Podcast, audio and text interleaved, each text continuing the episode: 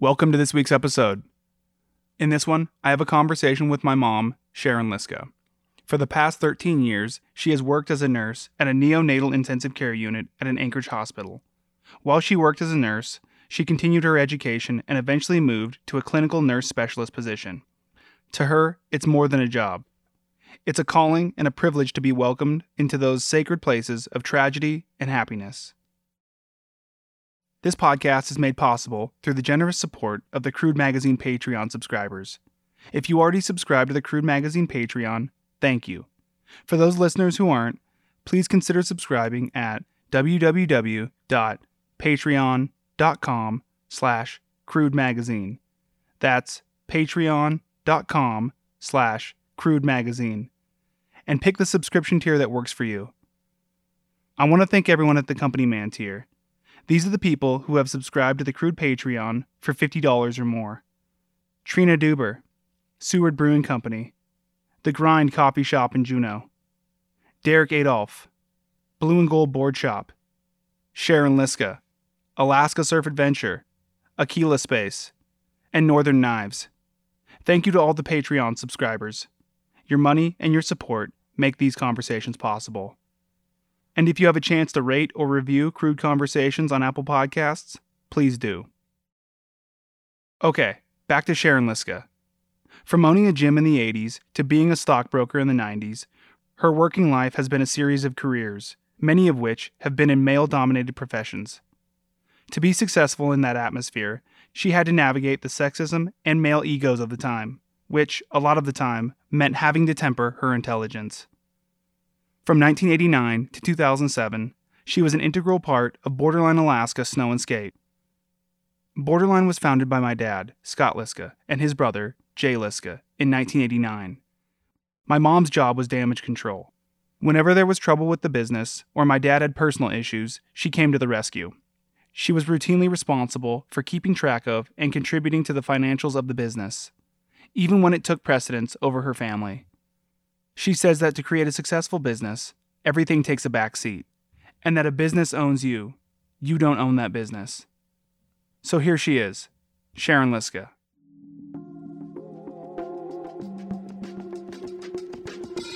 This red light right here, it means we're recording.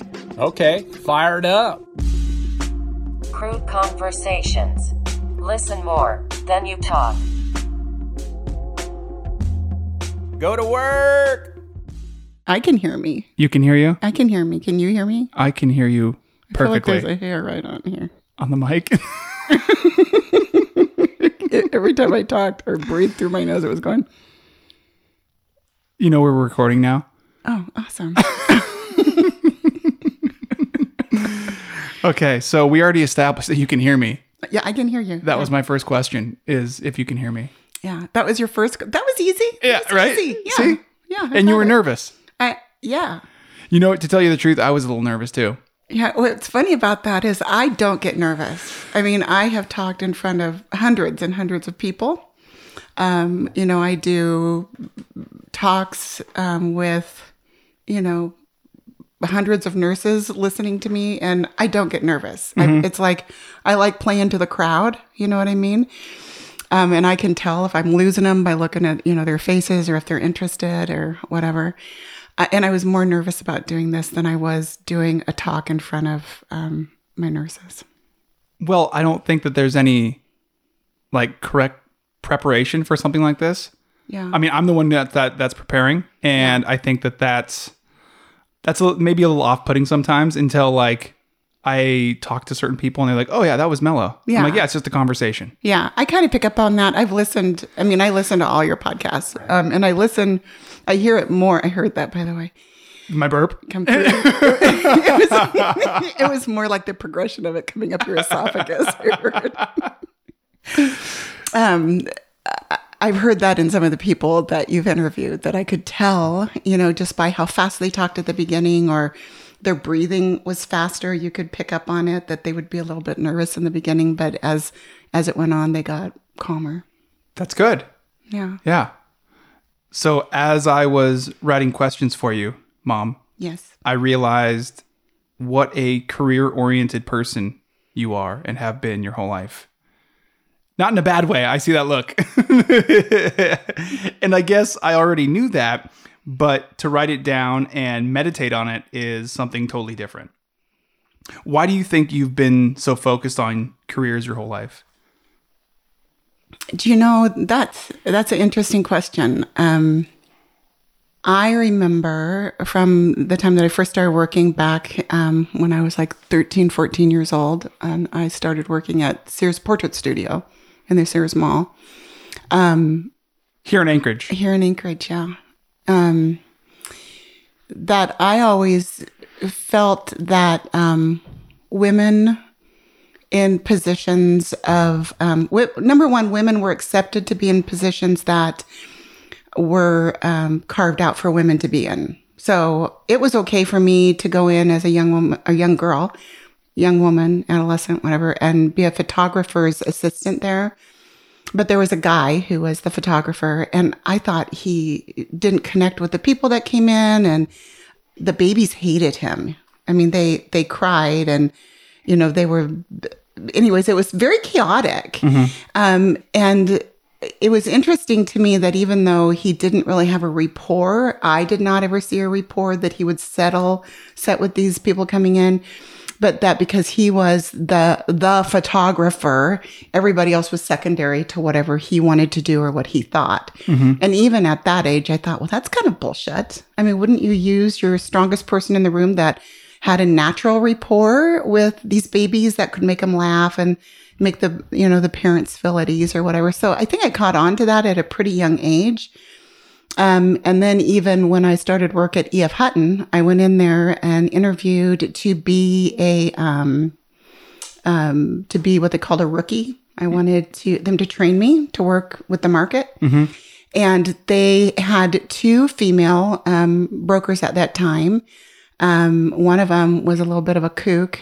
And the thing is if you were attractive and if you were a woman, you were not necessarily thought to be smart. Really? Okay. And so I think from that very young age, in, you know, my professional life, so I would have been about 19 or 20 when I started working at E.F. Hutton. Mm-hmm. I knew I had to play a part, and I knew that I had to act a certain way to get what I wanted. And I always considered myself very intelligent, and I always felt like I had to dumb myself down to be accepted into places and spaces that I wanted to get to. Did you ever at any point think that after I get to a certain point, I won't have to dumb myself down anymore?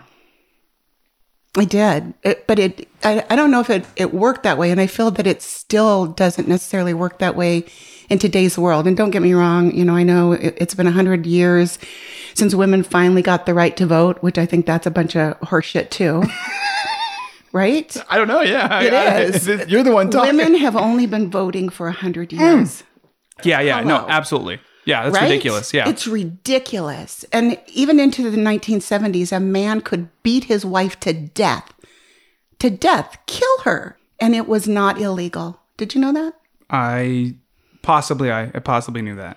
So is that where the rule of thumb comes from with the, we might have to look that up. I just remember being super aware of that as a young girl growing up, even in the early 80s.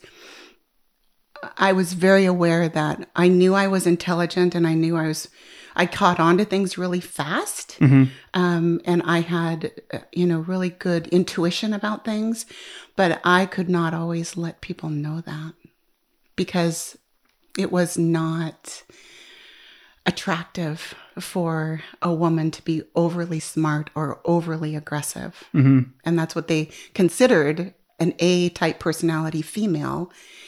They considered her to be aggressive. Do you remember at what point things started to shift? You know, At least for you, from your perspective. For me, you know, I had a very successful career once I got to Wedbush Morgan. I was the only female broker in that office. Stockbroker, right? Stockbroker, yeah. And, you know, that too was an interesting play of events because I went from E.F. Hutton. E.F. Hutton would not ever put me in a position as a rookie, whereas Wedbush Morgan would, but they told me that I had to start as a sales assistant first. And they would start, I remember this so very clearly, so they would start me as a sales assistant so I could prove that I could actually do what I thought I could do. Mm-hmm. Even though I'm a lifelong Alaskan, I've watched the shifts in the markets up here, you know, for years at that point. And they started me at $1,200 a month, no commission, just a flat $1,200 a month. Whereas literally the same week I was hired, another guy who shares the same birthday with me was hired. And he was hired with a salary of $3,000 a month base plus commission. No experience whatsoever, never had worked in a brokerage firm, but he had a penis and I did not. Mm-hmm. And that would have been in 1987. So that career, being a stockbroker, is notorious, like you said, for being a boys' club. What was it like being a woman in that atmosphere? Well, you know, I thrived in that atmosphere. Number one, because they always underestimated me. And that was fine with me. I also had a boss who I still am friendly with now, and I still think very highly of him. His name is Alan Johnston, who he believed in me. He was just playing within, you know, the realms of the game that he was, you know, he was handed, right? Mm-hmm. That's just the way things were done at that time. But he was very encouraging, and he allowed me to really grow in the areas that I was strong in. And he really supported really anything that I felt passionately or strong about. And he was very supportive. And I still really admire him for, and grateful to him for believing in me like that. Mm-hmm. But I remember feeling a shift happen probably 2 or 3 years into my career there that I was like, I'm smarter than most of you guys. I'm better at figuring this shit out. Uh-huh. I was very good at taking down blocks of bonds, and instead of just buying and selling them on the open market, and put my own spread into them so that my clients would get a better deal. And, you know, plus I'd have my own commission locked in there. I had rules that I would go by that I had to trade within those rules, or I wouldn't do it for my clients. They, you know, I felt a huge responsibility to them. Mm-hmm. So for me, it wasn't a game of how much money I can make and am I going to get rich? And is this going to, you know, put me in the realms of, you know, hanging out with the richest people in town? It was more, you know, what kind of job can I do for these people? And, you know, I just wanted to do the very best that I could. Mm-hmm. I remember going back to kind of your rules that you set for yourself that, and you must have told me this when I was an adult because it stuck with me. I wouldn't have remembered it as a kid if you told me, but you said that you were very particular about the bonds, if I'm getting that language correctly, that you would sell to your clients because you didn't want them to be like junk bonds, right? Oh, yeah. No. Mm-mm. Nope. I was very specific. I wouldn't buy anything under a BBB rating. I would check the history of the issuing agencies. I mean, there's a whole process that goes on behind the creation of bonds, the rating of bonds, what ends up being a good investment, what can end up looking like a good investment, but once they start trading, they fall flat, right, on the markets, and then they end up not having any kind of a secondary market to be able to trade in or out of it. Mm-hmm. So it was very interesting to me. I did have just a knack of being able to look at things within those very clear parameters and say, yes, I'll do this, but no, I'm not going to go in. And because I had there in any brokerage firm, you have a lot of pressure to take down X amount of shares or bonds from new underwritings that come through that your that your company is underwriting or that has taken down for the brokers that work there. Mm-hmm. And a lot of people would do it mainly because the company would put, you know, additional price spreads in it so that your commission was bigger, or just different things that would happen that they'd build into it more for the commission side than the performance side.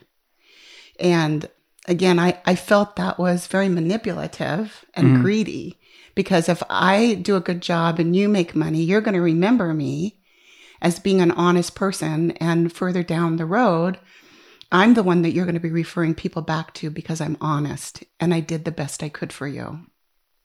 I remember at one point you mailed yourself a book full of, like, what was that? You remember that? It was like stocks and bonds, and it was like a thin, like rectangular shaped book. And I remember getting it in the mail and being so excited to get mail, but I was so bummed. And to this day, I feel so bad about it, because you were like, honey, why don't you check the mail? You know, and I checked the mail, and what I thought it was my Fox 4 Kid Club card. And I, because what you had to do to get that card, you remember Fox 4, right? Yeah, like with Kitty Fox and, you know, Channel 4 with cartoons and everything. And so I sent my photo in and I filled out this little like biography, and then they'd send you back this laminated like picture card, right? Yeah. And so I was waiting for that for like weeks, but I think that I probably mailed it wrong is what happened. Oh. But I kept checking the mail, and I don't think that you were aware of the fact that I was waiting for this card. And so you sent me that just thinking you were doing something sweet, maybe something that we could bond over, you know? Yeah, yeah. And I remember like just being so crushed. That's so funny. I had started savings accounts for you and Colton and Kiana from the time you were very young. So what I had sent you was a kit so you could start understanding the basics of investing. Yeah. That's what that was. I should have read it and kept it. So I understood it better than I do now. Well, what was interesting is that, so I started saving all your permanent funds, yours, Colton's and Kiana's. And then on top of the permanent funds, I would put $100 a month into your accounts from the time you guys were just little, before you were even in school. I think you were maybe 3 when I started it. And so Colton, I think I actually started both of yours at the same time about Disney stock. And little by little, I just, you know, I would just manage those. And I guess the reason I was just so proud of it is over those years, I invested and saved enough money that put you through college, that's put Colton through college, and now Kiana, by the grace of God, will... Fingers crossed. We'll make it through college. And none of you have had to have any student loans. Which has been awesome. That's amazing, isn't it? It really is, yeah. Especially when you hear all of this talk about college debt and the fact that to go to college and then graduate college with no debt is really just like unbelievable. It's unbelievable, yeah. So, you know, and the reason, you know, that I felt so strongly about that, I felt very strongly that all three of you, I wanted you to go to college, is that I always wanted to go to college, but it was told to me at a very young age that I was attractive enough. I didn't need to go to college. Who told you that? My mother. You knew I knew the answer, huh? I knew you did. Yeah, she told me I never had to worry about going to college because I was attractive and I just marry somebody who just take care of me. And how old were you when you... Because you went to college when you were younger, but you went back to college when you were a little older. Right. I started when I went to Oklahoma. And then... And that's where your dad... That's where my dad is from, yeah. And of course, you know, things were chaotic down there because of, you know, the whole family dysfunction pieces. And I ended up, you know, leaving there and coming back up here and not really, I take a couple of classes at UAA here and there and, you know, tried to start putting that together. But it's really difficult once you have children and you have, you know, your dad had businesses and there was just always... so much busyness, and somebody had to be, you know, the the stable wage earner. Mm-hmm. And that had to be me for many years. And so when you went back to college, what did you go for? When I went back, I was going to go ahead and go back and finish my business degree with a focus in economics, because that's what I'd done my entire adult life. You were familiar with it. I was familiar with it, and I knew that if I had that degree, there were other things that would open the doors for me to be involved with my experience. With the degree would open other doors for me in the brokerage industry. Mm-hmm. But I went to, and actually I was taking some classes. I met this girl, her name's Linnae, and she and I had become friendly in a couple of the classes that we had taken together. And she asked me if I would go sit at at an introduction to nursing. And I remember telling her, gross. Why do you want to do that? Ew. Seriously, because and you take it back just a little bit, what I was thinking I was doing, because after you had your accident. Me and Dad's car accident. Yeah, you and your dad's car accident. And, when I went down to Loma Linda and that whole experience there and your recovery, and I just remember thinking, and praying when we were down there, Lord, please heal my son, and I'll use my talent for whatever it is you want me to do. Mm-hmm. I'll do whatever it is. And I'll be watching for your sign. And I mean, I prayed and I prayed and I prayed, especially, those first few days, those first, week or so when you were in such, poor condition and they didn't know what your prognosis was. At the time, I didn't know the first thing about medicine. I just know that I was trying to figure this stuff out, and they wanted to give you a blood transfusion, and I didn't want you to have dirty California blood. Oh my gosh. So, and I mean that in the nicest way. I wanted them to give you my blood. And they said that they could do that, but, I'd have to go in and they'd have to test it and make sure that it was compatible with your blood. I just thought we were getting all sweet here for a second, all sentimental, and then you say something like that. But it was fear. It wasn't even about California. It was just fear. Because you didn't know. I had no idea, and I was so afraid to make the wrong decision. Mm-hmm. And so I called your pediatrician back here in Alaska and talked to Dr. Ryan, uh-huh. And I asked him, I said, can you tell me what to do? And he said, I'm asking this Alaskan pediatrician to tell me, your mother, what to do over all of these specialists at Loma Linda, mm-hmm. because I trusted him and I didn't know them from Adam, mm-hmm. So he told me to trust them, but that there were some things they could do for you to, naturally get your red blood counts up and so on and so forth. And you didn't have to have a transfusion. And, things moved along, and your dad stayed down there with you because I had to get back to take care of the business and your brother and sister. But it was very much on my mind that I knew that there was going to be a change. And what I thought it would be to set up like a mother and children's home here, to do maybe fundraising and help set up support services for women and children here, or for trafficked people, because even back then, you were hearing about this growing phenomenon of people being trafficked. Sex trafficking? Yes. Okay. So I thought, that's where the Lord's going to use me. He's going to say, hey, we're going to take your connections and your knowledge around money and building things. And, I thought that's what it was going to be. So that's when I went back to school. That's what I was doing. So when Linnae said, hey, you want to come and sit in on this mm-hmm. introduction to nursing, it was the farthest thing from my mind. Mm-hmm. But I went into that introduction with her, and I walked out of there knowing I was going to switch my major. Do you remember what that introduction, what happened during that lecture? Well, I think it was the culmination, because first of all, the nurses that took care of you at Loma Linda, the very first day I walked into your room, mm-hmm. and I was scared to death to touch you. You were in Buck's traction for your leg. And what is that? It's like a splint that pulls your leg to keep it in position until they can get in there and put the rod and the cast on it. Because my femur was broken. Your femur was broken. You had tubes, and I didn't know what they were, but you were on a ventilator.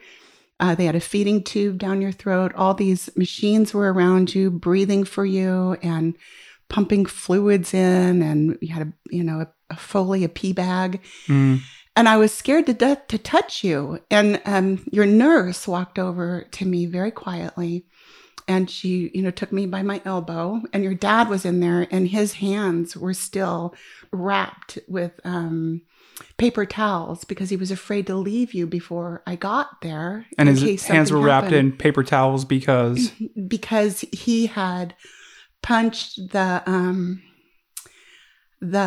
windshield and broke it to get it away from you, trying to get you out of the car. Mm-hmm. So both of his knuckles on both hands were like all chewed up like hamburger. They were all bleeding, but mm-hmm. he didn't want to leave to have them take care of it because he had a hard time finding you because that's a whole other story, but they had taken you in the ambulance and basically told him he had to hitchhike because you were right on the San Bernardino boundary and that you had to go to Loma Linda, but they didn't have room for him in the helicopter. Mm-hmm. So he was hitchhiking, bleeding. He was bleeding from his forehead too because he'd hit the windshield. But he'd refused medical intervention because he was just trying to follow you wherever they were taking you. Mm-hmm. So once he found you, because you had been checked into Loma Linda as a John Doe, because they didn't have your name. Mm-hmm. They checked you in as John Doe. So once your dad found you, he was afraid to leave you. So when I walked in the room, I see him over there looking like a hot mess and you with, all this stuff. And the nurse walked over to me and she took me by my elbow and she said, "Come on in." She said, "He can hear you and he needs to hear your voice." And she said, "Talk to him as if you're just talking to him, in a day after school." Mm-hmm. And so, that was really tough. But in that moment, when I went to that nursing introduction, there were a couple of ladies that talked about the reason they had gone into nursing. And each one of them saw it as a calling or a mission. It was their mission in life. And I just knew once I walked out of there that the Lord was calling me into nursing. I didn't know exactly where that was going to lead or what that was going to end up looking like. Mm-hmm. But I had no doubt that was exactly what I was supposed to do. And to add some context to this, because I'm sure people listening, they don't know about the car accident, what Dad and I were doing was driving to Mammoth Lakes, California for nationals for snowboarding. And we were hit head on by a pickup while the pickup was trying to pass a semi. And so the doctors, if I remember correctly, said that it was equivalent to running into a brick wall going 160. Right. And so what we're talking about now is me being at the hospital. Right. Yeah. In the first couple of weeks after the accident. And, they didn't know what your prognosis was. You had... And that was when I was 13. You were 13. Okay. They were worried about your growth plates and you had petechiae hemorrhaging in your frontal lobe. So they had told me I needed to enroll you in an IEP when we got back. And what's that IEP? That you were going to have to be in special ed. Mm-hmm. And your dad and I decided we weren't going to do that. We were going to get you speech therapists and occupational, therapists, and we were going to treat you just like a kid, mm-hmm. and that we were going to expect you to heal and live a productive life. And I was in a medically induced coma for about a week. Because they had to keep the swelling down in your brain because they were worried about having to drill what they call burr holes mm-hmm. to release the pressure. So they had to keep you very calm. Yeah. And when I came to, you already know what I'm going to say, right? I know exactly what you're going to say. When I came to and they had pulled the intubation tube mm-hmm. out of my throat and I was able to finally talk to you and Dad and we were all three chatting and then the nurse comes over to take my catheter out mm-hmm. and, your PP catheter. You were polite. You turned around, or averted your eyes, and Dad was like, you should keep it in, told to the nurse, because it makes it look bigger. Yes, your father did say that. So he's always been good at breaking the ice in really tense situations. Yes. Potentially tragic, tense situations, yeah. Yes, I think that he was invaluable in those moments with you. Yeah. So kind of moving forward here to Christmas Eve 2014, and I don't even have this written down, but what I thought of is a connection between Dad and him saying potentially inappropriate things in moments of like really high stress, and kind of getting to the end of your story, and we can kind of recount and go back and fill in some context like we did before with the car accident. But when you eventually came to, you know, after you were in a medically induced coma, I remember you calling me a smartass. Smartass, yeah. Right when you came to. Yeah, because I couldn't write. I couldn't like talk first, but I was very aware that I was in this room, and I could tell from where the voices were coming from, what side of the bed you guys were on, and I was trying really hard to open my eyes, and I was conscious enough I could hear the conversation that was going on, and you had said something. I wish I could remember what it was. I feel like I have it written down somewhere possibly, but I don't remember what it was. But it was funny. But it was you were being a smartass, and you had leaned over me and you were saying something to me. And you said it, and I just remember saying, I can't remember exactly what I said, but I just remember saying, you're such a smart ass. Yeah. Yeah. And this was how many days after you were admitted to the ICU? That would have been... And that was in 2014. Yeah. Christmas Eve. Yeah, when you guys had that monkey in my room. Monkey in your room? Yeah, you guys brought that monkey in my room, and it was hopping around. When I was coming off of Presidex. Oh, yeah. You thought there was a monkey. Yes. And we were all confused. Yeah. I kept asking you guys, how did you get a monkey in here? That would have been like 5 days later, because they put me in, they used hypothermic therapy on me for 3 days. That would have been 72 hours. Which seemed like witchcraft to us when they mentioned it. And Colton, my brother that we've been talking about, or that we've mentioned a few times, he works in the ER. And so he has experience with these types of things. And once he heard that, he was like, it's all over. Yeah. Because, I mean, the recovery and something like that, an out of hospital cardiac arrest, unwitnessed, is about 4%. Yeah. It's crazy. I remember, without cognitive impairment. I remember the doctor telling us the percentages after you eventually woke up throughout all this, because they tried to wake you up, was it 3 times before? Yeah. Well, I don't remember, I wasn't awake. It's true. So I'm pretty sure it was 3 times before, and you'd come to, and your heart was just, it was racing, and so then they put you back under, and they did it again, and oh man, it was just so nerve-wracking, you know, every time that they would do it, you know, we're gonna do it again. It's like, okay, let's see if she comes to. And then you came to the third time, and you were all there. It was a miracle. It really was. The doctors, there were doctors in the ICU and the nurses that had been watching you, and they were all saying miracle. It really was unbelievable. It was a Christmas miracle. It was. That's what they call me at work. They call me the Christmas miracle. So let's fill in some context then. About the day it happened? Yeah. It was Christmas Eve, and I was home. And I was working on, we were going to go to Aunt Darcy and Uncle Jay's that night, like we do every year, have our big family Christmas Eve gathering. And I was making a salad, and I had just finished making the salmon dip. And your dad came home early from work. I expected him a little bit later, but he had come tromping up the stairs and had come in and, you know, tried some of the salmon dip to see if it needed any more seasoning. And he went in the living room to take off his boots, which he's supposed to do at the front door, but he hadn't. So I could hear him clump, clump, clump, go into the kit or the living room and sit down in his chair. And I was standing by the dishwasher, and I remember I had been drinking a bunch of water that day because I thought I must be really dehydrated because I kept getting dizzy during the morning. So I kept drinking all this water.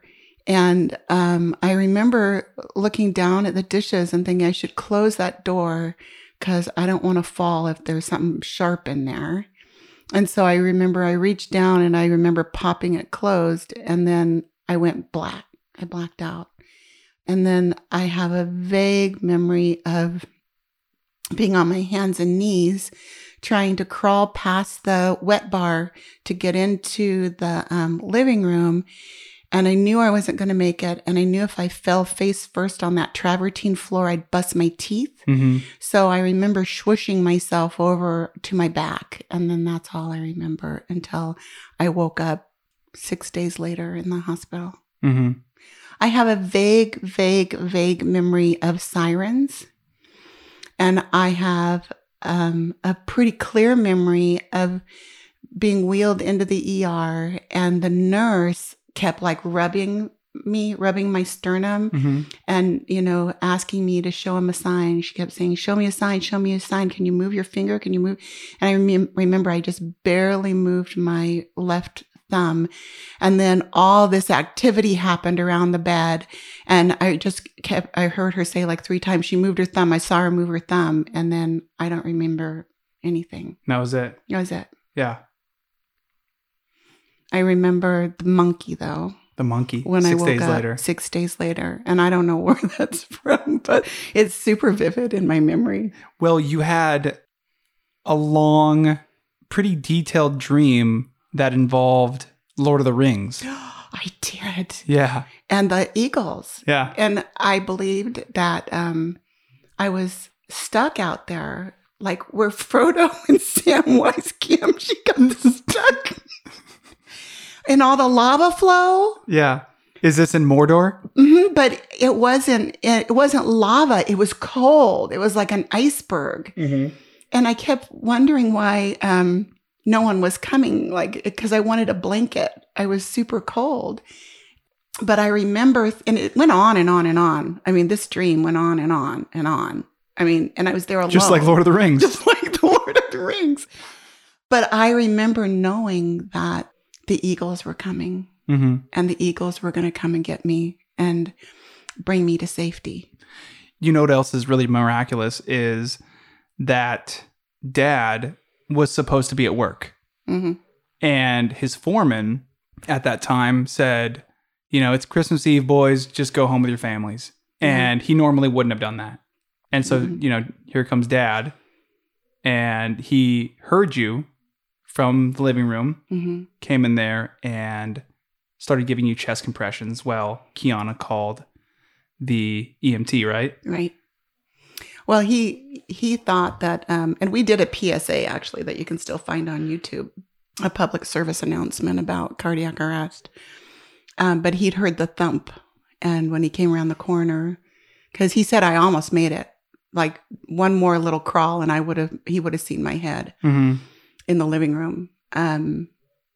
He said that he saw me on my back and that my eyes were all rolled up into my head and that I looked dead and I was super white. Jeez, that's so scary.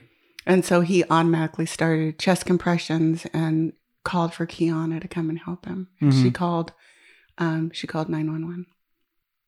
And here you are, the miracle mom. Yeah, the robot zombie mom. A robot zombie. Because I have a pacemaker, or not a pacemaker. I have a zapper in my chest in case my heart decides to be stupid again. Is that the technical term, a zapper? That's what I call it. That's why our team for Alaska Heart is Kickstart My Heart. Yeah. So let's maybe move on to a different job of yours. Okay. We've talked about the traumatic stuff that I was actually scared to talk about, but I think we got through it. Yeah. So you haven't always been a nurse, as we've kind of established already. Before I was born, you owned a gym on the east side of Anchorage. Oh, wow. Yeah, I did. Mm-hmm. I loved it, too. What's the story with you in the gym? And what year was it? Oh, my gosh. So I bought the gym.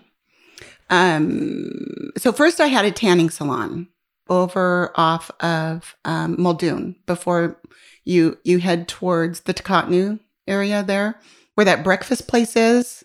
On the left-hand side of the road, I had a tanning salon in there called Malibu Sun.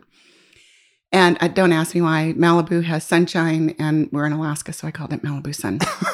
Whatever.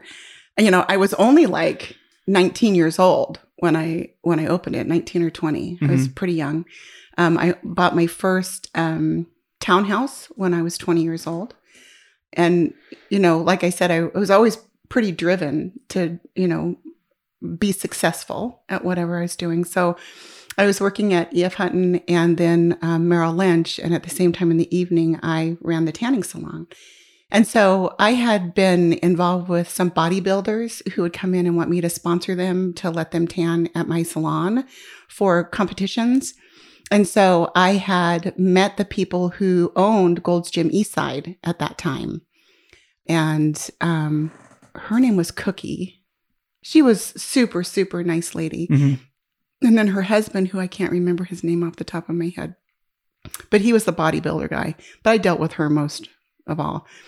So I bought Gold's Gym Eastside, I want to say in 1982. I actually want to go back really quick to the tanning salon. And yeah. I remember, I feel like you recently, within the last couple of years, were telling me about the hot tub room. Oh, for heaven's sakes. Yeah, well, you know, the 80s, Alaska ended up going into a pretty severe recession. And so by then I had Malibu Sun, I had the Fitness Connect. Well, I turned it into the Fitness Connection from Gold's Gym Eastside because I didn't want to pay the franchise fee for Gold's Gym. Mm-hmm. So I turned it into the Fitness Connection. And in the Fitness Connection, I also had another tanning salon in there. So the one over the Malibu Sun over at the end of Muldoon, you know, started kind of floundering. I wasn't there. And, you know, places just don't operate the same if they're not owner operated, you know. So we decided, we as in me and some of my employees decided, you know, hot tubs were a big deal, you know, at that time in the 80s, you know, early mid 80s. Okay. And we decided, well, I'm going to put a hot tub in there and I'll be able to rent it out for parties. And, it was really quite beautiful. So one side of the salon was this hot tub area that had a big sitting party area, and then the hot tub, and then it had like, you know, the vase and stuff to put champagne and stuff in it. It was beautiful when you went into it. And the other side, I just kept as tanning salon, the tanning beds. Your dad, I'm sure, told you what he called it. I don't know, maybe. I'm sure I'll remember once you say it. So, of course, you know, when I first met your dad, I still had the Malibu Sun and the Fitness Connection. And he went over to do some work for me over at Malibu Sun. And what kind of work? It was electrical work, because that's what he, you know, he's an electrician in his real life. And so he started calling it Tub and Bone. Because people were having sex and I didn't want to know that. I didn't, you know, I felt it was super rude. But to this day, that's what he remembers it as. Tub and Bone. Tub and Bone. But the real name was? It was Malibu Sun. Malibu Sun. Yeah, and there was just a jacuzzi area in there. You could have a party. So, and actually it worked out super well. I did, you know, during the day, there were people coming into town. And in the evening, that room was booked most of the time. So why did you stop doing the tanning thing? Well, I sold that one because it was too much for me to have a day job and both those locations. I just couldn't do it. And even though it was fun being a business owner, and I enjoyed the gym more than I enjoyed the tanning salon, but I really did want to get more into my stock, my brokerage career. So I didn't want to be so pulled in all those directions. Mm-hmm. So I sold Malibu Sun, didn't make a bunch of money on it, just got out from underneath that, and just stuck with the Fitness Connection after that. So what kinds of things did you see at the gym? I remember hearing stories about how you had to clean up the men's room at night and there'd be steroid needles in there. Oh yeah, steroid needles.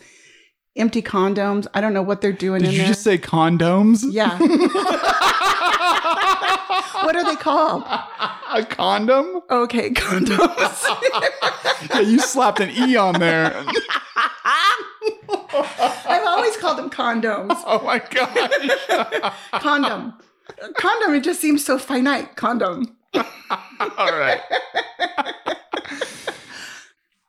And then there was this guy, your dad would probably tell this story a whole lot more funny than I would, but I always had to be careful about when I went into the men's room, even after closing, because some guys would still be in there.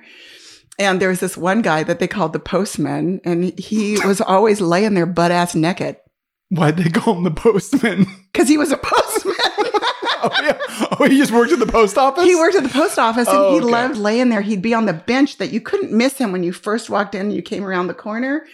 He'd always be laying right there with all his glory. Everything that God gave him. And I think he did it on purpose. I don't know. Well, you probably don't have too much experience with male locker rooms, but that's a thing. You always have, You're exhibitionist? You do, definitely. Ugh. Yeah, that was pretty funny. But yeah, it's gross. It was gross having to go in there and scrub. And, I wasn't making enough money to be able to hire somebody, which I guess, some people would have done that. Mm-hmm. But I did a lot of trade outs, and that's how I even met your dad, is I did a trade out for him to do the upkeep on the equipment in the gym. Mm-hmm. So you got rid of the gym to pursue being a stockbroker. Well, to focus on that, but I also had, I closed the gym the same month that you were born. January 1988. Yeah. I decided that we were going to close it and just liquidate it. It wasn't making enough money. And we tried very, very hard. But again, that time in Alaska was not good financially at all. So then in 1989 is when Dad and Jay started Borderline. Yes. And so kind of skipping over your stockbroking job, because we've already talked about that. Mm-hmm. After you left Wedbush, your next job was doing the books for Dad's snowboard and skateboard shop, Borderline, right? Short period of time. I was in school. Yeah. I was in school at that point. So I was trying not to have to work a job. Okay. So I didn't work a job for about 8 months, 9 months. And then I started working in the NICU as an extern. So something that I don't think a lot of people know about you is that you were the backbone of Borderline. Whenever Dad was in trouble or the business was in trouble, you would always come to the rescue. That's a nice way of putting it. I'm trying to be nice here. That's a super, super nice way of putting it, yeah. I'm not asking you to put Dad on blast here, but what kind of stuff did you have to run damage control on? Oh, sweet baby Jesus.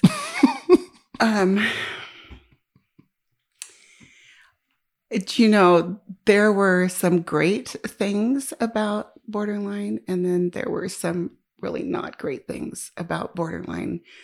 I would say that a big piece of it was trying to keep the finances going.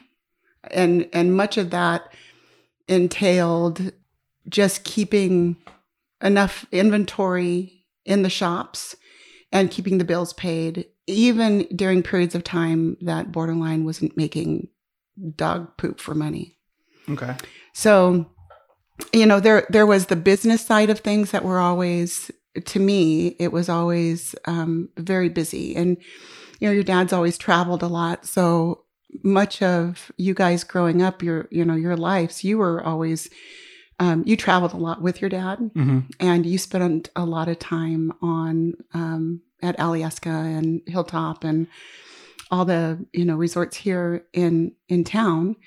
But Colton and Kiana ended up basically living in my car. Yeah, and you had a TV plugged in. I did. I had a TV for them, and they, literally from the time I got off work at that time, Wedbush, I'd get off work, go pick up the kids, have to make it out to UPS before it closed and pick up inventory, rush back. We had two locations there, But, you know, it was always like this thing, you had to get the inventory out, you know, and priced and everything as quick as possible because people wanted to buy it. Mm-hmm. And you really wanted to be the first person in town to have it on your shelves, or else they'll go buy it for somewhere, you know, somewhere else. Mm-hmm. You know, if that's one thing, you know, your dad was always so amazing about providing for the youth here and setting up, you know, skate competitions and sponsorships and snowboard competitions and all that awesome stuff that he did. And you would think that there would be great loyalty for that. And I think that there is a portion of the population that were very loyal, mm-hmm. but people don't care. They just want it for the cheapest that they can get it. And they could, you know, usually give a crap about the local businesses. And unfortunately, that's true. And I think that it's one of those things that people, at least I've seen people realize in hindsight, right? Yeah. So once those things are gone, once there's no Borderline camp, once there's no Indo Skate Park, once there's no, you know, Borderline competition series, and you give them like 3 months, 4 months, one season, two seasons, you know, and they're like, oh yeah, it's not there anymore. Yeah. And then they really start missing it. And I'm not sure if, because I don't want to come off bad mouthing, because I've really meditated on all of this, and I find myself buying stuff from Amazon as well, mm-hmm. you know, because, oh, hey, it's cheaper here and I don't have to go into, you know, a mall, because I hate going into malls anyway, right. Or, you know, there's pros and cons to both, but I think that it's really difficult for me to not harbor animosity just at this nebulous, you know, person that I've probably created in my mind. This, mm-hmm. you know, this person or this group of people don't really exist, but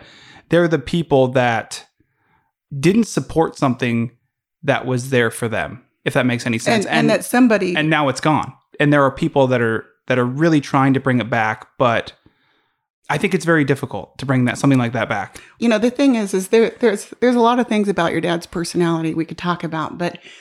The thing is he is a magician with things like that. Mm-hmm.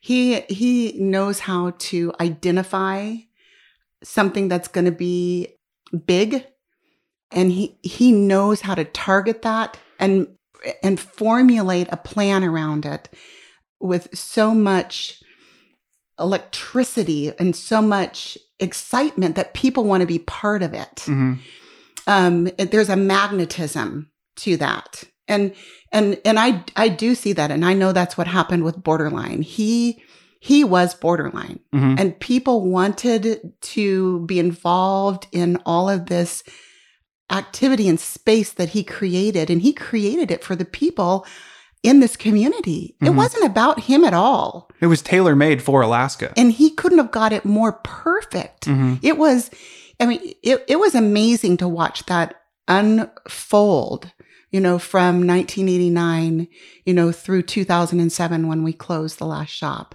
It was amazing to see the talent that the natural talent he had to make that kind of thing happen. That being said, you know, you have to be so focused when you're doing something like this in a business, so focused. And I think that I've seen you do this with Crude and with your magazines. That is your, that's what your destiny is in that moment. And that's the only thing that you focus on. I think you got that from your father. Mm-hmm. You watched him do this year after year and decade after decade. And no one can take that away from him or you. What happens though, is there's a debris field that accumulates in the pathway of that happening. In what way? That makes sense. You know, if you're so focused on trying to create the success of something, and you have to be, the goal is so singly related to that success that you miss a lot of what's happening on the peripheral. So during that time, you know, as a family, and I'm sure, you know, you've talked about this before, as a family, this family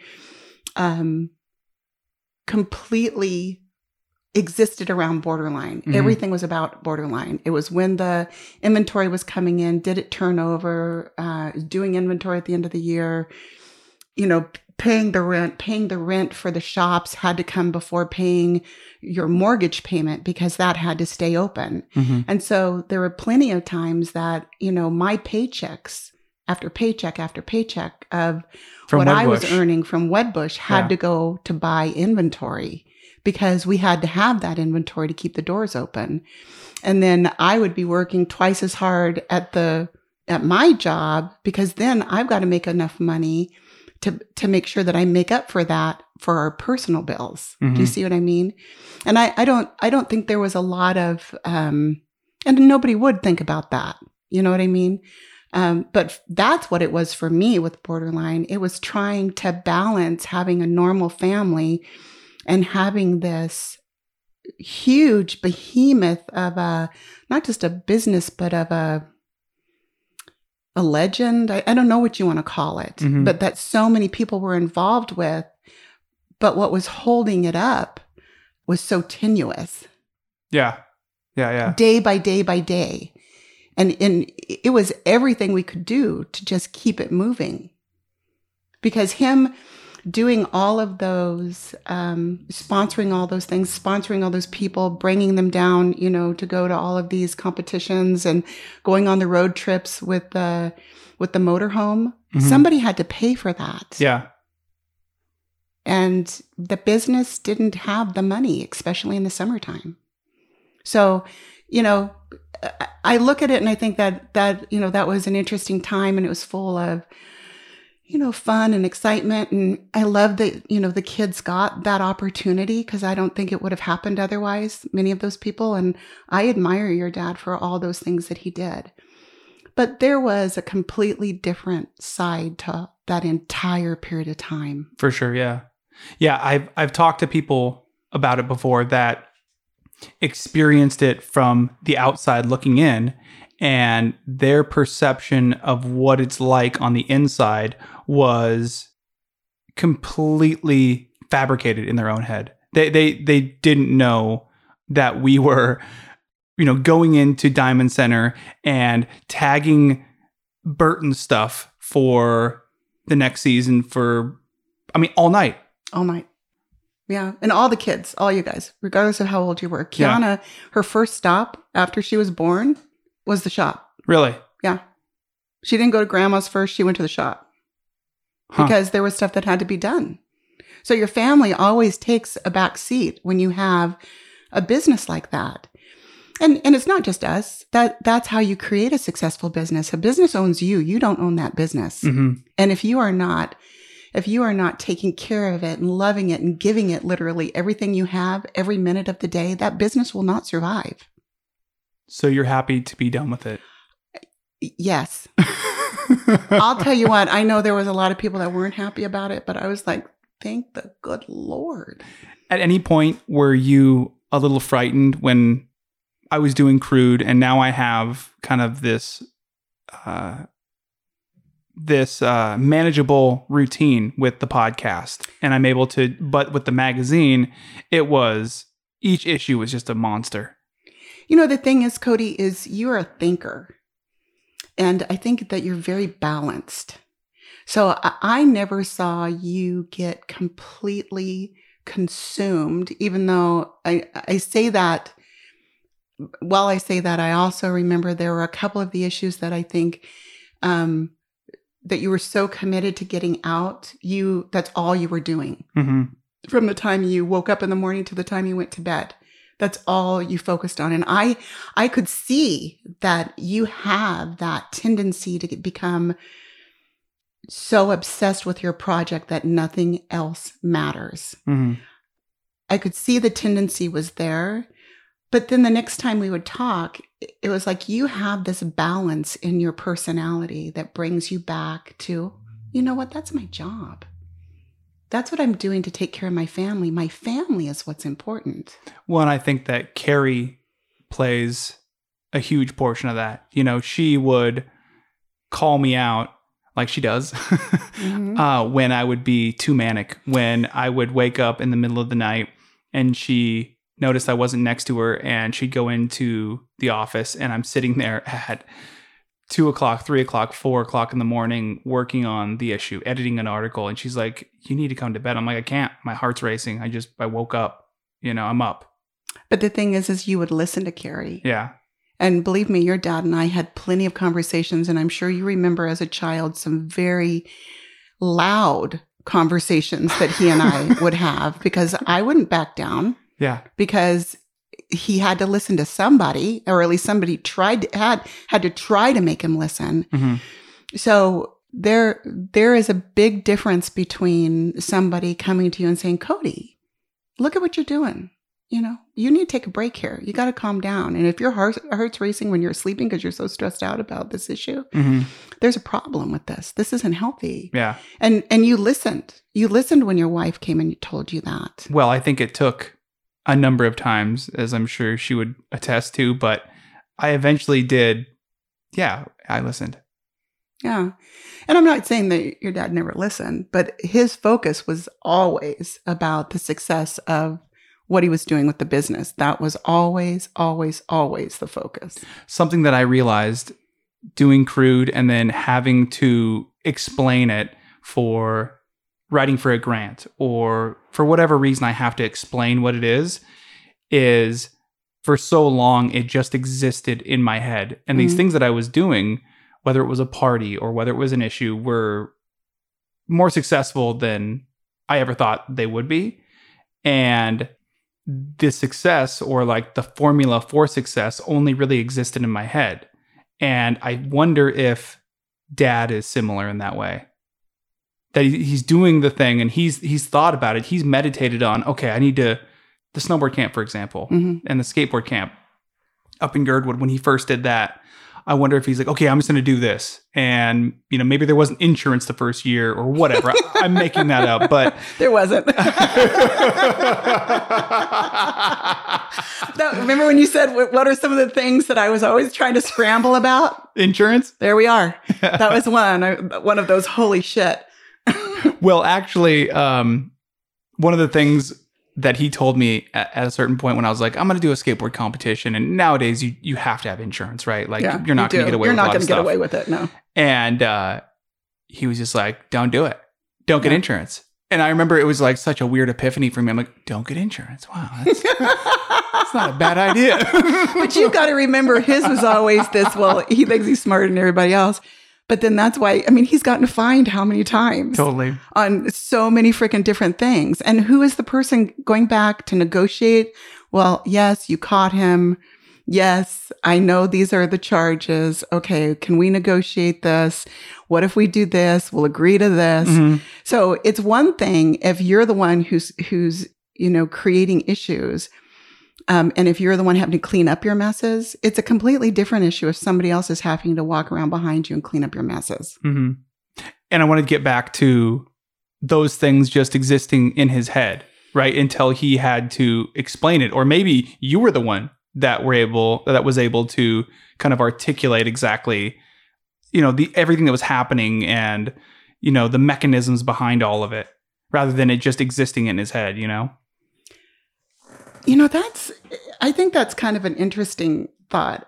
I think you're right that he's the plan guy. He is the one that comes up with, some amazing ideas. And my brain doesn't work that way. I'm a very linear thinker. I remember numbers.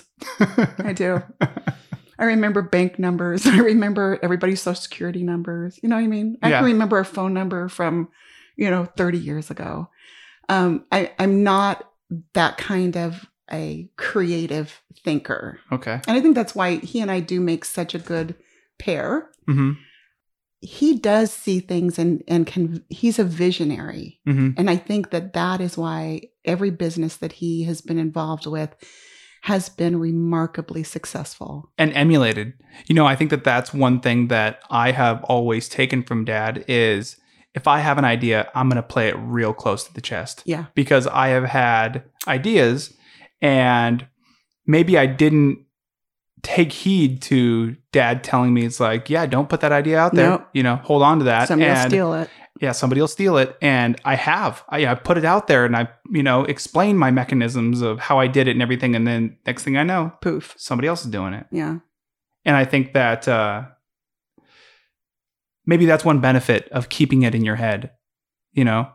Nobody knows how to do it. Well, you know how earlier we were talking about flow state? Before the podcast. Yeah, before the podcast, we were talking about flow state. I think your dad kind of lives in a flow state. Okay. And I think because of that, he comes off as being a little bit eccentric sometimes. And then he's definitely eccentric. Yeah. But he has a way of seeing things and expressing things. And, if he makes up his mind about something, he just does it. And he's thought all the way through. Oh, and yeah. He knows exactly what he's doing. Mm-hmm. And I got to tell you, I've always admired that because I am not that person. I have to draw things out and make lists and I have to be able to check things off. And I mean, ridiculous. I know that. Mm-hmm. But I mean, even what he did with Borderline and the camp and King of the Hill and, the different shops and now even with Alaska Surf and Bear Glacier Boards, I just think, how can that much creativity be in one human being? Mm-hmm. And those two businesses are his current venture. Yeah. Alaska Surf Adventure is his surfing, hunting, and fishing charter out of Seward. Even through all of this COVID stuff, he had a great year. That's great. And I mean, that's amazing. So I have a story. Okay. That I want you to tell. Uh-oh. I'll help you start it. Okay. So I remember a story about the time that you had to drive to Girdwood during Borderline summer camp one year. And you were speeding and a cop tried to pull you over. But you didn't want to be late to drop I think it was food off at the day lodge. Yeah. So you just put your arm out the window and waved your hand indicating that the cop follow you if he really wanted to give you a ticket. I did. So you remember that? Yes. You kids were in the car. I wasn't in the car. Are you sure you weren't in the car? I was at the day lodge and then... Oh, you were at the... Okay, so this is the deal. Okay, I was super pissed off that day because I got a call from the Sandwich Girls telling me that they couldn't find your dad. And they didn't have any food for the lunches for the campers. Okay. 200 freaking campers. No lunches. Mm-hmm. I'm at work because that's what I do. I work a real job. So I have to tell my boss I have to leave. I go pick up your brother. Your sister wasn't around yet. There was somebody with him. I remember there were two kids in the back of the car. At the time, I thought it was you, but maybe you would have been at camp. So I had to rush over to Costco, get a whole pallet full of freaking bread and stuff, chips, mm-hmm. candy bars, juice boxes, and do it quickly, right? While I'm, dragging these kids along with me, I, get enough for like 3 days worth. And at the same time, I'm really worried about where the hell your father is, mm-hmm. who's supposed to be up at this camp, running this freaking camp. And so I get everything and I'm trying to rush to get up there because I needed to be there like by 10 o'clock or 10:30 so we could make the sandwiches and the lunches for the campers. Mm-hmm. And so I'm speeding. I know I'm speeding. I go to pass a stupid motorhome. Do you remember how fast you were going? Oh, probably like 90. Okay. As I was just hitting into Potter. Okay. But there wasn't a lot of traffic at the time because it's, in the morning on a weekday. So I was going pretty fast and I was passing the motorhome that was only going like 30. And I didn't pass one. I passed like three of them. In a row? Yeah. But nobody was coming. And all of a sudden I hear these lights behind me. And I kind of let him come up next to me and I point in the car and I said, I yell at him, if you want to give me that ticket, follow me. Wait, so he's side by side with you? Yeah. And he's got his window open? A little bit further back, yeah. And he's pointing at me to pull over. So you're going 90 and you're yelling at a cop to follow you to give you a ticket. Yeah, and he sees I've got kids in the back of the car. So yeah, I drive all the way to Girdwood. He's behind me. I thought for sure he was going to arrest me right there. And at the time, I didn't fucking care. I was so annoyed at the whole situation. He walks up and he goes, "Ma'am, that was very, that was an unusual thing. You know, I could have set up a whatever and stopped you." And I said, "You could have, and I really appreciate that you didn't." I said, "I don't know where my husband is. He's supposed to be running this camp. And if I would have stopped and made blah, blah, blah, I wouldn't have been here on time. I thank you so much for just coming along." And I said, "If you want to write that ticket, I don't have a lot of time." Do you remember how much the ticket was? He didn't give me a ticket. He didn't give you a ticket? No. Colton was hanging on my leg looking at me like, "Oh." Yeah. That is wild. He did not give me a ticket. And all of the lunch materials were delivered. Yeah. And so I go looking for your dad, because by now I'm like, where is he? And I walk into the day lodge and I hear this, this guttural snoring that I recognize as your father's. And he is asleep under, which is super gross. He's asleep under that bench when you first walked in, where all the kids left their wet boots and stuff. Okay. He was asleep under that bench. Yeah. I kicked him. You kicked him? Where'd you kick him? In his leg. I kicked him and told him to get up. Yeah. Okay. So I have one more question for you. Okay. I remember a while back, you told me that for the longest time, you were known and referred to as Scott Liska's wife, and that it wasn't until later, when you had created your own lane, separate from him, that you felt like an individual. Do you remember when that was? I do. You mean when I started feeling like an individual? Yeah. I do. You know, for so many years, like I said, everything in the family revolved around Borderline. And yeah, I mean, I was his wife, and I was the person who did all the stuff in the background that most people have no idea even, you know, went on to keep all of that stuff running. And when I went back to school, and I earned my first nursing degree, I have 5 degrees now, mm-hmm. of which my latest one is I hold a doctorate in nursing. And that is a terminal degree. It's the highest degree you can earn. Just going through that process, but I would say the very first time that I really felt like I was my own individual is when I got my job at the newborn intensive care unit. Mm-hmm. And I loved it, and I was good at it. And I, you know, first became a nurse there, or first I was an extern there. And then I became a nurse, and then I became a charge nurse. And then I started, I was a transport nurse. And there's something about knowing that you can save a life. And that when I would walk into, especially like into a transport situation with my practitioner, the nurse practitioners are the ones that go out on transport for the NICU. They're the ones who do all of the procedures, the resuscitations, the admissions. There is something sacred about stepping into that place when you know that there is this crisis that if you are not there, mm-hmm. that baby would not have made it. That experience, slowly over that time, I realized I am really good at this. And I love this. I love, love, love being a nurse. Mm-hmm.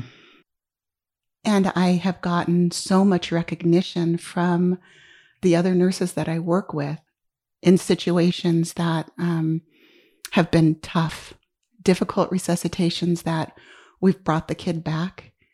The feeling of doing something like that, I can't even explain it. It is a gift from God to be welcomed into those sacred moments and given a skill that you can do that. And all I can say is I would never do anything else. I wish I had discovered it earlier. I love being a nurse. If you were to have discovered it earlier, do you think that you would have appreciated it as much as you do? Or is it one of those things where you could only be that person when you became that person? That's such a good question. Do you know, I don't believe that I would have been ready to walk that path any sooner than I did. But once I started down that path, I knew exactly where to go. Mm-hmm. And I knew I was exactly where I was supposed to be. And, you know, even to this point, you know, I work as the clinical nurse specialist and a neonatal nurse practitioner in the unit. I really can't imagine doing anything else. I love my clinical days and I love my research days. I love the days that I lead the shared governance groups in my unit for quality improvement. There is so much depth that can be found in doing something like that. I had absolutely no idea until I did it. Do you remember the first successful medical thing that you did that gave you that confidence and made you realize oh, I can do this? Well, I can tell you the thing that stands out in my mind when I was on my, I was on level 3, which is it was as a nurse. And there were a set of micro preemies that came in that were 22, 23 weeks. Those are very tiny.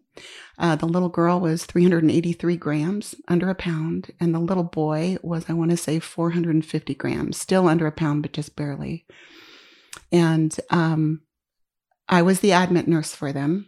And the little boy came through first and we got him stabilized. And, you know, that tiny takes a lot of work to stabilize them, get them into their, little condos, their double wide isolates, and get the humidity going and give them whatever support they needed. But the little girl was super tiny and the laryngoscope that they were trying to use to intubate her wasn't working. It was too big for her little tiny mouth. And one of the the doctor called for one of the practitioners to come to the bedside. And she came to the bedside and I had the baby positioned for her. And she intubated that baby with her finger. She didn't use a laryngoscope because they were too large. And there was all these people gathered around the bed. You had the x-ray tech, you had the nurses, the charge, you had all of this support around the bed.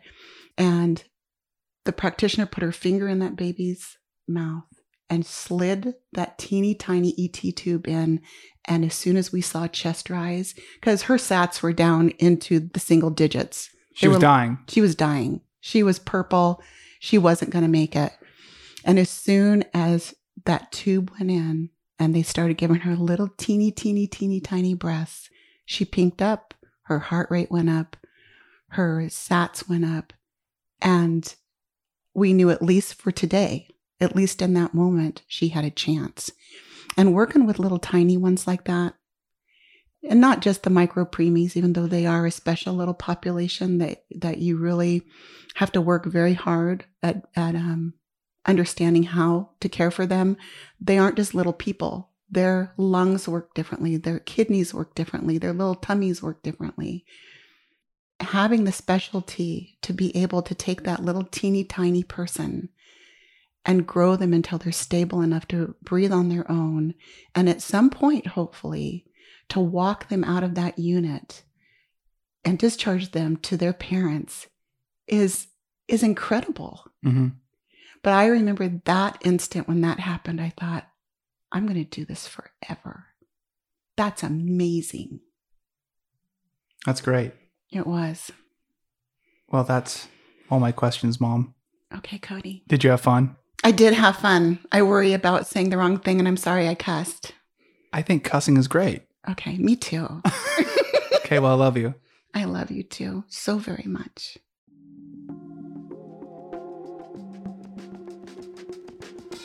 You can support local grassroots journalism at www.patreon.com/Crude Magazine. Crude Conversations is written, hosted, and produced by me, Cody Liska, for Crude Magazine. Music was produced by Alcoda Beats.